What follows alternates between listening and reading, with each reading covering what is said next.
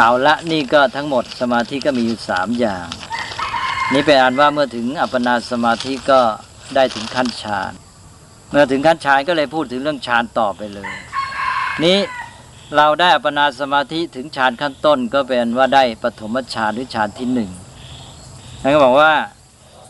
เราก็ต้องเพียรพยายามบรรลุฌานที่สูงขึ้นไปตามลำดับฌานทั้งหมดนี้ก็มีสี่ขั้นด้วยกัน แต่ต้องเข้าใจความหมายของฌานซะก่อนฌานก็คือภาวะจิตที่เพ่งอารมณ์จนแน่วแน่นั่นเอง คือภาวะจิตที่มีสมาธิถึงขั้นอัปปนาเป็นคุณสมบัติแกน หมายความว่า อัปปนาสมาธินั้นมาเป็นแกนเป็นคุณสมบัติของจิตนี้ แล้วจิตนั้นอยู่ในภาวะที่มีสมาธิอัปปนานี้ แล้วก็ประกอบด้วยคุณสมบัติอื่น ๆ ซึ่งภาวะจิตนั้นจะประณีตขึ้นไปตามลำดับ โดยเอาคุณสมบัติที่ประกอบอยู่ในจิตนั้น หรือคุณสมบัติที่พ่วงอยู่กับอัปปนาสมาธินั้นเป็นตัวกำหนดขั้นว่าถึงฌานขั้นไหน ก็แปลว่าภาวะจิตที่มีอัปปนาสมาธิเป็นแกนและมีคุณสมบัติอื่นพ่วงอยู่ที่ประณีตขึ้นไปตามลำดับนี่เราเรียกว่าฌานนิฌานนี้ก็ประณีตขึ้นไปตามลำดับ เมื่อกี้นี้บอกว่ามีสี่ขั้น เราเรียกกันง่าย ๆ ว่าฌานสี่ ก็มีปฐมฌานฌานที่หนึ่งคุณสมบัติที่มีในฌานนี้ก็ที่เป็นตัวกำหนดฌานว่าเป็นฌานที่หนึ่งก็มีห้าอย่าง ในที่นี้จะไม่อธิบายความหมาย ก็มีวิตกวิจารปีติสุข เอกคตา วิตกก็การที่ยกจิตเข้าสู่อารมณ์ วิจารก็การคลอให้จิตอยู่กับอารมณ์นั้น แล้วก็ปีติก็ความอิ่มใจสุขก็ความสุข แล้วก็เอกคตาก็ภาวะที่จิตมีอารมณ์เป็นหนึ่งคือตัวสมาธินั้น มีสองทุติยฌานฌานที่สองภาวะจิตจะประณีตยิ่งขึ้น โดยที่คุณสมบัติต่างๆที่มันไม่ประณีตก็จะหายไป ก็เหลือแต่คุณสมบัติที่เป็นส่วนที่ทำให้จิตประณีตมากขึ้นมากขึ้น ตอนนี้ ถึงขั้นฌานที่สองนี้วิตกวิจารจะหายไป คือเราเข้าสู่ภาวะจิตที่ประณีตยิ่งขึ้น วิตกวิจารไม่ต้องมี ก็เหลือแต่ปีติสุขเอกคตาเป็นองค์ประกอบ หรือองค์ฌานสามอย่าง ต่อไปพยายามทำจิตให้ประณีตยิ่งขึ้นอีก ก็จะบรรลุฌานที่สามเรียกว่าตัติยฌานตัติยฌานนี้คุณสมบัติหรือองค์ฌานข้อปีติก็จะหายไปอีก ก็เหลือแต่สุขและเอกคตา ตอนนี้มีคุณสมบัติประกอบในภาวะจิตสำคัญสองข้อเท่านั้นคือสุขกับเอกคตา นี่ต่อจากนั้นบำเพ็ญเพียรต่อไปอีกบรรลุภาวะจิตที่ประณีตยิ่งขึ้น ก็ถึงฌานชั้นที่สี่ที่เรียกว่าชั้นสูงสุด เรียกว่าจตุตฌานองค์ฌาน ที่ว่าเมื่อกี้เหลือสองแล้วในขั้นที่สามคือสุขเอกคตา ตอนนี้สุขจะเปลี่ยนไปเป็นอุเบกขา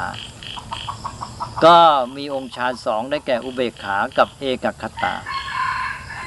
อุเบกขาก็ภาวะจิตที่เป็นกลางเรียบ ซึ่งประกอบอยู่กับเอกคตาภาวะจิตที่มีอารมณ์เป็นหนึ่งเดียวนั้น นี่เลยก็ถึงฌานขั้นสูงสุดเอาแล้วนี่เป็นฌานสี่ทีนี้ฌานสี่นี้ ท่านก็มีชื่อเรียกกำกับลงไปว่าเป็นรูปฌานเพราะอะไรเพราะว่าในฌานที่สี่นี้นะซึ่งเป็นขั้นสูงสุดแล้วเนี่ย เราสามารถจะ เอาอารมณ์กรรมฐานที่กำหนดมาแต่เดิมเนี่ยพลากออกไป คือเหมือนกับว่ากำหนดสิ่งที่เป็นกรรมฐานหรือเป็นอารมณ์มาเดิมมาจนกระทั่งถึงได้ฌานสูงสุดถึงฌานที่สี่แล้ว กลับ เอาจิต เพิกเขาเรียกว่า เพิกออกจากอารมณ์กรรมฐานนั้น ไปกำหนดภาวะว่างเปล่าเป็นต้น ซึ่งตอนนี้จะกลายเป็นว่าจากฌานที่สี่นั้นขยายให้จิตประณีตลึกสูงขึ้นไปอีก การที่จิตประณีตสูงขึ้นไปอีกขั้นเนี้ยเปลี่ยนจากการเป็นฌานประเภทแรก คือเปลี่ยนลักษณะประเภทฌานไปเลย เพราะว่าไม่ได้ใช้อารมณ์อย่างที่ใช้มาแต่ก่อน เปลี่ยนไปเป็นฌานประเภทที่สองซึ่งไม่ใช้อารมณ์ที่เคยใช้มา อารมณ์ที่ใช้มาเราเรียกว่าเป็นรูปธรรม เราก็เลยเรียกฌานประเภทแรกสี่อย่างที่ได้มานั้นเรียกว่ารูปฌานแล้วก็เรียกฌานที่จะบรรลุต่อไปนี้ว่าเป็นอรูปฌาน การที่เรียกรูปฌานก็เพื่อแยกให้ต่างจากอรูปฌานที่จะบรรลุต่อไปตามปกติเราก็เรียกแค่ฌานสี่ก็ไปรู้กันว่าถ้าเรียกฌานสี่อันนี้ก็หมายถึงว่ารูปฌานสี่ในเมื่อมาเรียกเทียบกับอรูปฌานอันนี้ก็พอเราเข้าถึงฌานที่สี่แล้วเราก็เอาอารมณ์ที่เป็นรูปธรรมนี้ออกไป ไปกำหนดเริ่มแต่กำหนดความว่างช่องว่างแทน มันก็เริ่มเข้าสู่อรูปฌานอรูปฌานนี้ก็จะเป็นนิดขึ้นไปตามลำดับมีอีกสี่ขั้น ก็เป็นอรูปฌานสี่ลึกขึ้นไปตามลำดับ ก็ให้แต่ชื่อ พอให้ได้ยินไว้ ตอนนี้ก็ไม่จำเป็นจะต้องเรียนกันมากมาย คือแล้วก็ไม่ไม่สามารถจะให้รายละเอียดในตอนนี้ด้วย เพราะจะทำให้สับสน อรูปฌานสี่โดยชื่อก็มีหนึ่งอากาสานัญจายตนะฌาน เป็นฌานที่กำหนด ช่องว่างไม่มีที่สิ้นสุดเป็นอารมณ์ นี่ก็คือตอนนี้เอาอารมณ์กรรมฐาน ตอนต้นๆที่กำหนดมาเนี่ยเอาออกไปแล้ว มีแต่ช่องว่างที่ไม่มีที่สิ้นสุดเป็นอนันต์นี่ต่อจากนั้นก็เข้าสู่อรูปฌานขั้นที่สองเรียกว่าวิญญาณัญจายตนะ ก็คือฌานที่กำหนดวิญญาณที่ ไม่มีที่สิ้นสุดเป็นอารมณ์ ต่อจากนั้นประณีตขึ้นไปอีก อากินจัญญายตนะเป็นฌานที่กำหนดความไม่มีอะไรเลย ภาวะที่ไม่มีอะไรเป็นอารมณ์ ต่างจากช่องว่างในซ้ำอากาศกับคำว่าไม่มีอะไรนี่ต่างกัน ต่อจากนั้นก็ยังประณีตขึ้นไปอีก จิตจะเข้าถึงภาวะที่เรียกว่ามีสัญญาก็ไม่ใช่ จะว่าไม่มีก็ไม่ใช่ เรียกว่าเนวสัญญานาสัญญายตนะ นี่คือรูปฌานสี่คือสัญญาในขั้นสุดท้ายนั้น จะมีสัญญาหรือไม่มีสัญญาก็ไม่ใช่ เป็นอากาสานัญจายตนะ วิญญาณัญจายตนะ อากินจัญญายตนะ แล้วก็เนวสัญญานาสัญญายตนะ ก็จบรูปฌานสี่ ก็รวมความก็จึงมีรูปฌานสี่กับอรูปฌานสี่ซึ่งรวมกันทั้งหมดนี้เรามักจะเรียกกันว่าสมาบัติแปดถ้าพูดว่าสมาบัติแปดคือภาวะจิต ภาวะที่จิตเข้าถึงเนี่ยสมาบัติแปดนั่นก็คือรูปฌานสี่กับอรูปฌานสี่นี้เอง จะเรียกง่าย ๆ ก็คือฌานแปดนั่นเอง ก็แปลว่าจบเรื่อง ฌานมีเท่านี้มีแปดขั้นสูงสุดแล้ว ทีนี้ก็มีเกร็ดแทรกเข้ามาหน่อย ในเรื่องฌานสี่ที่พูดในตอนต้นหรือเรียกจำกัดลงไปว่ารูปฌานสี่นั้นน่ะในฝ่ายพิธรรมเนี่ยท่านมีการแยกละเอียดลงไปอีก คือซอยจากฌานสี่นี่เป็นฌานห้าขั้นเลยเรียกว่าฌานห้าเพราะฉะนั้นเวลาเราไปพบฌานห้าก็ยังงง เพราเอ๊ะก็ฌานก็มีสี่เท่านั้นทำไมไปเจอฌานที่ห้าเขาอีกแล้วฌานที่ห้านี้ก็เป็นแบบของอภิธรรม ซึ่งอภิธรรมนี่ชอบซอยละเอียด ก็เลยซอยภาวะจิตที่ประณีตขึ้นไปตามลำดับเนี่ยในฌานสี่ก็ซอยเป็นฌานห้าเป็นฌานห้าขึ้นมาได้อย่างไร อันเดียวกันฌานสี่นั่นเอง ก็คือเมื่อ ได้ฌานที่หนึ่งไปแล้วฌานที่หนึ่งนี่ยังเหมือนกัน มีองค์ฌานห้าคือวิตกวิจารปีติสุขเอกคตา ทีนี้เมื่อกี้เนี่ยตมาได้บอกแล้วว่าพอไปถึงฌานที่สองเรียกว่าทุติยฌานนั้น วิตกวิจารหายไป สงบไป ก็ออกไปทีเดียวสองเลย วิตกวิจารไป ก็เหลือปีติสุขเอกคตา มีองค์ฌานอยู่สามเราเรียกว่าเป็นทุติยฌาน แต่ในแบบอภิธรรมที่แจกแจงเป็นห้าอย่างนั้น เอาออกไปทีละข้อเดียว เพราะฉะนั้นฌานที่สองของอภิธรรม ซึ่งมีห้าก็จะลดจะวิตกอย่างเดียว วิจารยังอยู่ ก็เลยกลายเป็นว่าฌานที่สองของอภิธรรมนั้น มีวิจารปีติสุขเอกคตา แล้วก็ ต่อไปเมื่อเอาวิจารณ์ออกไปอีก เหลือแต่ปีติสุเอกคตาก็กลายเป็นฌานที่สามฌานที่สามของฝ่ายพิธรรมก็มาตรงกับฌานที่สองที่เราพูดไปแล้วในหมวดสี่เมื่อกี้เท่ากับว่าแทรกฌานที่สองเพิ่มเข้ามาในฝ่ายพิธรรม ก็เลยมีการพูดเพื่อจะให้เกิดความชัดเจนว่าเรากำลังพูดถึงฌานแบบไหนฌานแบบหมวดสี่นี้ก็เรียกว่าฌานจตุกกันใน คือมีสี่อย่าง ถ้าหากว่าเรียกแบบหลังห้าอย่างก็เรียกว่าฌานปัญจกนในแบบห้าหรือจะพูดตามแหล่งที่มาก็แบบสี่นี่ก็แบบแบบพระสูตรแบบห้าก็เป็นแบบพระพิธรรม อันนี้ก็เป็นความรู้เพิ่มเติม เอาละอาตมาคิดว่าเรื่องฌานก็ผ่านไป นี่เมื่อกี้นี้บอกว่าพอได้ฌานครบได้สมาบัติแปดนี่เราก็สามารถจะก้าวไปสู่ ผลได้พิเศษ จากสมถะอีกก็คืออภิญญาห้าอภิญญานั้นแปลว่าความรู้ที่ยวดยิ่ง โดยมากจะเป็นเรื่องของฤทธิเดชปาฏิหาริย์แล้วผลได้พิเศษที่เป็นผลสำเร็จในด้านกำลังจิตพลังจิตเนี่ยที่เรียกว่าอภิญญามีห้าอย่างก็คือหนึ่งเรียกเป็นภาษาทางบาลีว่าอิทธิวิธิ หรืออิทธิวิทาก็ได้ แปลว่าแสดงฤทธิ์ได้ต่าง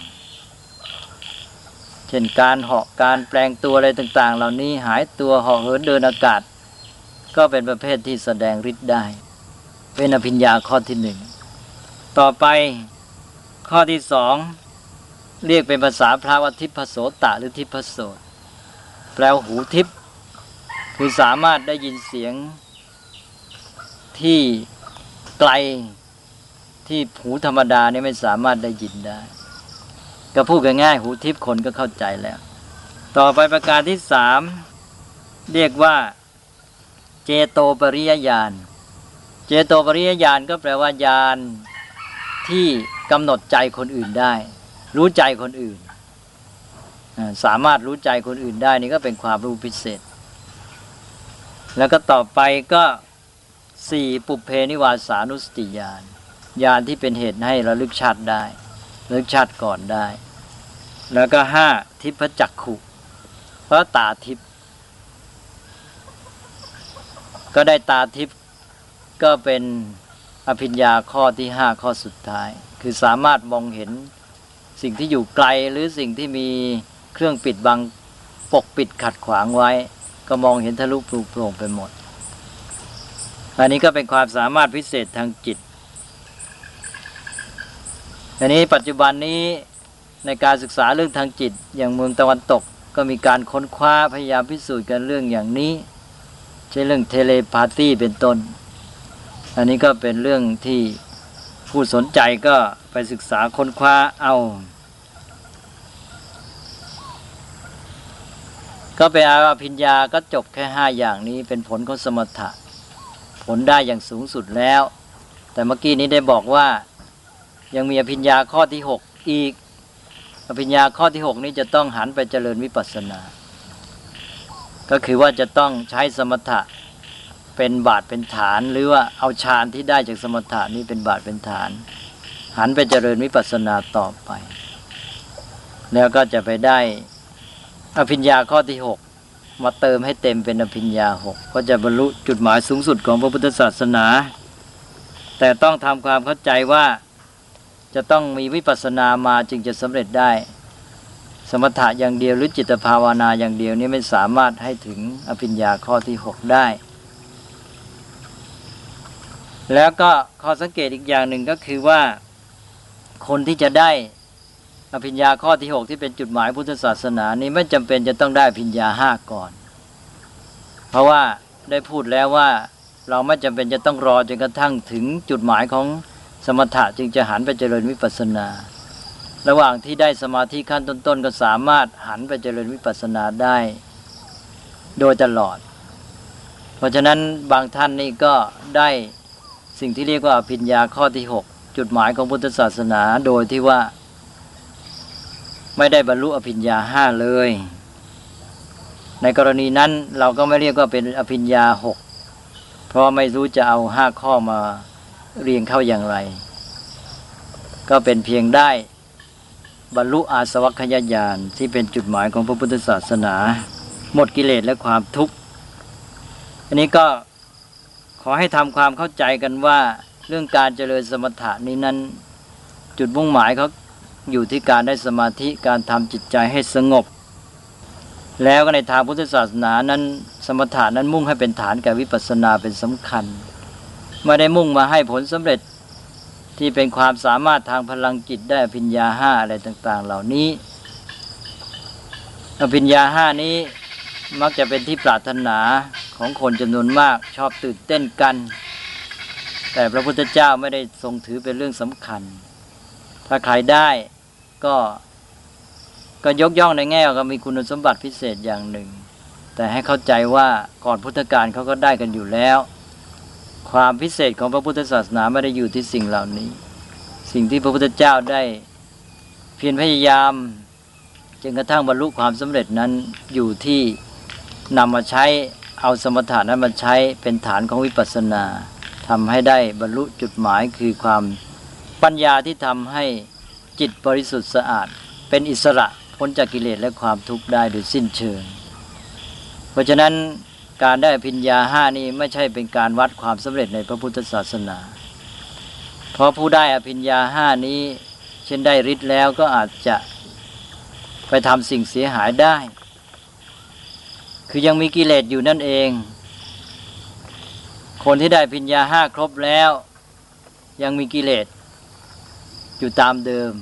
ก็ไปเกิดอีก แล้วก็ยังสามารถทำความชั่วยกตัวอย่าง เช่นอย่างพระเทวทัตก็ได้ฤทธิ์แล้ว ก็เป็นผู้ที่บรรลุ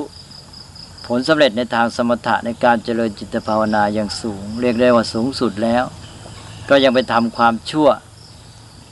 เป็นผู้ที่เรียกได้ว่าพยายามทำลายพระพุทธศาสนาด้วยซ้ำไป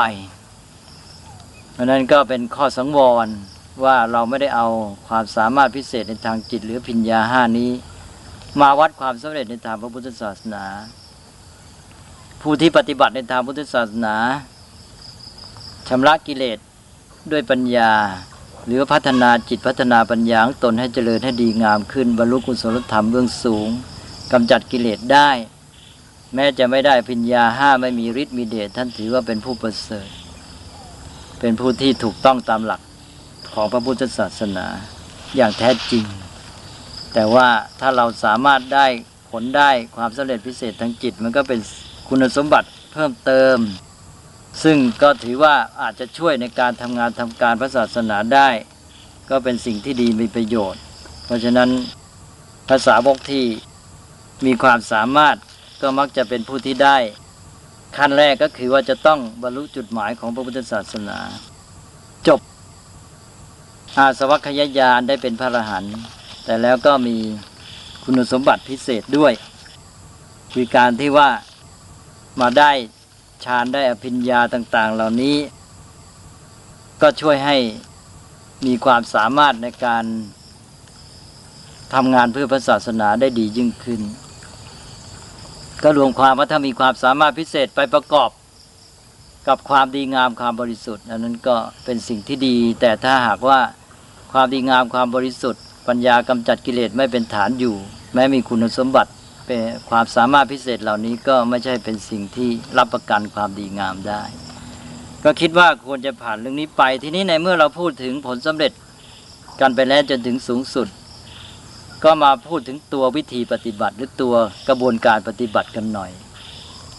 นี้เป็นตัวความก้าวหน้าหรือขั้นตอนในการปฏิบัติคล้ายๆว่าเราก็รู้หมดแล้ว รู้สิ่งที่จะมาใช้ในการปฏิบัติ รู้ว่า ปฏิบัติไปแล้วเราจะได้ผลสำเร็จอะไรบ้าง ทีนี้จะลงมือปฏิบัติก็ควรจะรู้ว่าเวลาปฏิบัติไปนี้มีความก้าวหน้าเป็นขั้นเป็นตอนอย่างไร ก็เลยพูดสักอีกหัวข้อหนึ่ง คือเป็นเรื่องของความก้าวหน้าหรือขั้นตอนในการปฏิบัติ